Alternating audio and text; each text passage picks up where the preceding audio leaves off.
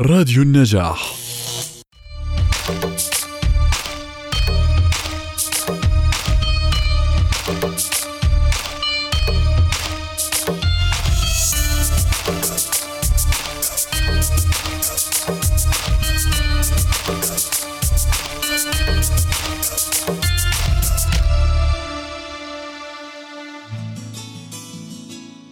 السعادة عدوى.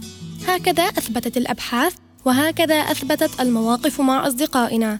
فعندما نكون سعداء لا نترك فردا حزينا أو مهموما. لهذا انشر السعادة تسعد لتجد من يرسم البسمة على شفتيك في كل هم. فسبحان من يسخر لك من يسعد قلبك. بدأنا معكم بكل حب وسعادة حلقة اليوم. فأهلا بكم مستمعينا الكرام في حلقة جديدة من برنامجكم رشة الثقافة. ندخل على الناس السرور نزرع بساتين وزهور ننشر أمل والمجتمع فينا فخور. أحلى شعور وبروح حلوة رائعين عقلب واحد أجمعين حتى بتعبنا في البذل كاتبنا اليوم هو شاعر يعد من أعظم شعراء العربية في جميع العصور ولقب أيضا بأمير الشعراء فأحمد شوقي الشاعر الكبير استحق كل هذا الثناء بحروفه الساحرة. ولد شاعرنا الكبير بحي الحنفي في القاهرة عام 1868 من أب كردي وأم من أصول تركية شركسية. وكانت جدته لأمه تعمل وصيفة في قصر الخديوي إسماعيل على جانب من الغنى والثراء. فتكفلت بتربية حفيدها ونشأ معها في القصر. ولما بلغ الرابع من عمره التحق بكتاب الشيخ صالح. فحفظ قدرا من القرآن الكريم وتعلم مبادئ القراءة والكتابة ثم التحق بمدرسة المبتديان الابتدائية وأظهر فيها نبوغا واضحا كوفئ عليه بإعفائه من مصروفات المدرسة وانكب على دواوين فحول الشعراء حفظا واستظهارا فبدأ الشعر يجري على لسانه.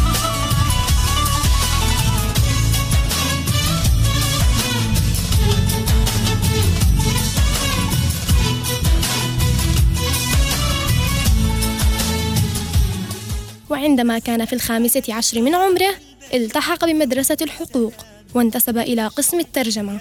وفي هذه الفترة بدأت موهبته الشعرية تلفت نظر أستاذه الشيخ محمد البسيوني ورأى فيه مشروع شاعر كبير. بعدئذ سافر إلى فرنسا على نفقة الخديوي توفيق وقد حسمت تلك الرحلة الدراسية الأولى منطلقات شوك الفكرية والإبداعية. وخلالها اشترك مع زملاء البعثة في تكوين جمعية التقدم المصري التي كانت أحد أشكال العمل الوطني ضد الاحتلال الإنجليزي. وربطته حينئذ صداقة حميمة بالزعيم مصطفى كامل وتفتح على مشروعات النهضة المصرية. تسامي بيومنا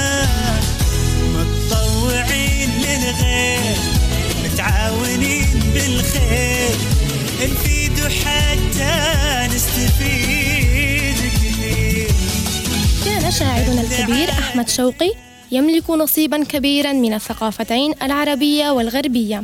كما أفادته أسفاره إلى مدن الشرق والغرب ويتميز أسلوبه بالاعتناء بالإطار وبعض الصور وأفكاره التي يتناولها ويستوحيها من الأحداث السياسية والاجتماعية. وعرف عنه المغالاة في تصوير الفواجع مع قلة عاطفة وحزن كما عرف أسلوبه بتقليد الشعراء القدامى من العرب وخصوصا في الغزل. وهو يملك خيالا خصبا وروعة ابتكار ودقة في الطرح وبلاغة في الإيجاز وقوة إحساس وصدقا في العاطفة وعمقا في المشاعر.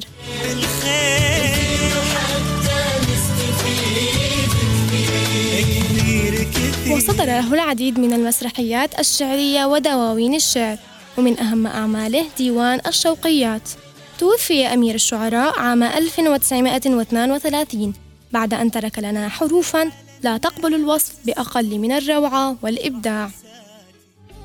الله أقام سماه بنى الأكوان وضع الميزان وللإحسان دعا الإنسان لحياة أكثر إيمانا ورضا وأمان لبيوت أقوى اليوم. تقع في مكان لا يصعب الوصول إليه أبدا ولا يبعد عن أحد بل هو قاطن في كل منزل مع هذا التطور الذي غزا العالم أجمع والإنترنت الذي سكن كل بيت.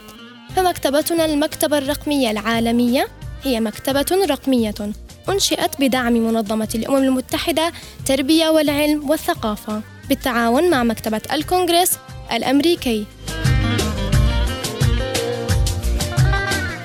أعلنت المكتبة أن مهمتها هي تعزيز التفاهم الدولي لتبادل الثقافات والتعليم عبر الإنترنت وهدف المشروع أيضا إلى توسيع حجم المضمون الثقافي وتنوعه عبر الإنترنت وتوفير الموارد للمعلمين والعلماء وعامة الجمهور إلى جانب تضييق الفجوة الرقمية بين البلدان وداخل كل منها عن طريق بناء القدرات الرقمية داخل البلدان الشريكة.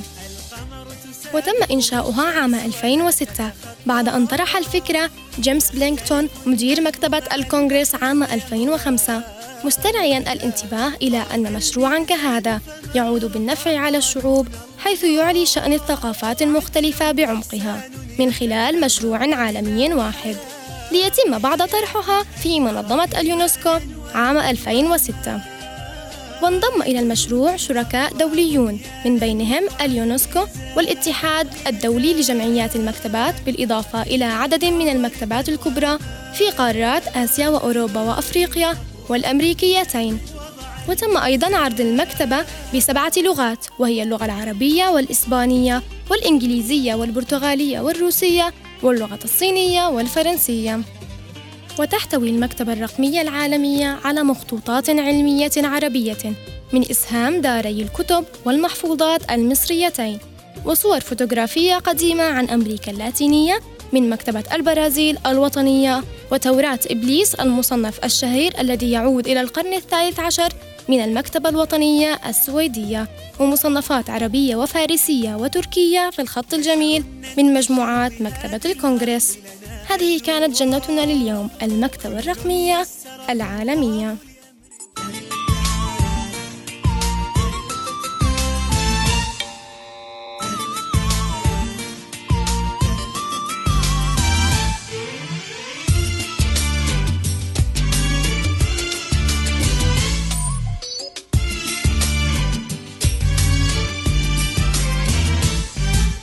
نظرة ملمة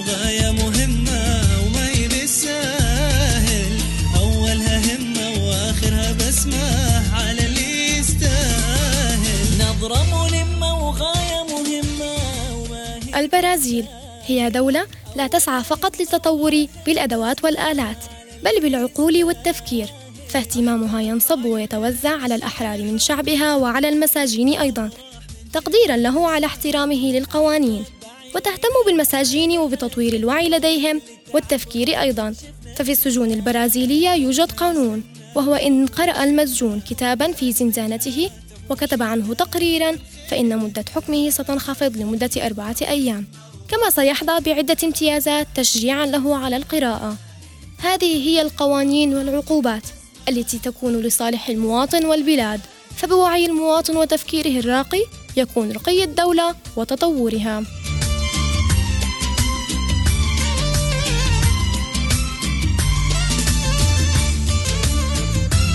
أرجو أن تكونوا قد استفدتم واستمتعتم معنا. كانت هذه آخر معلوماتنا لليوم. كانت معكم من وراء المايك صفاء الحوراني ومن الهندسة الصوتية الزميل محمود أبو موسى.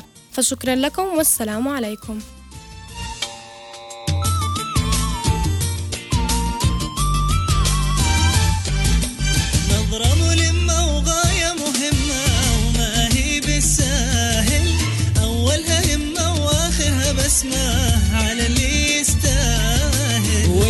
والخطوة تكبر وحب الخير يدفعنا لنور الأيام ما كلت والخطوة سواعدنا تكبر وحب الخير يدفعنا لنور الأيام ما كلت تواعدنا لمجتمعنا وجل معنا لمجتمعنا وجل معنا شبابنا ما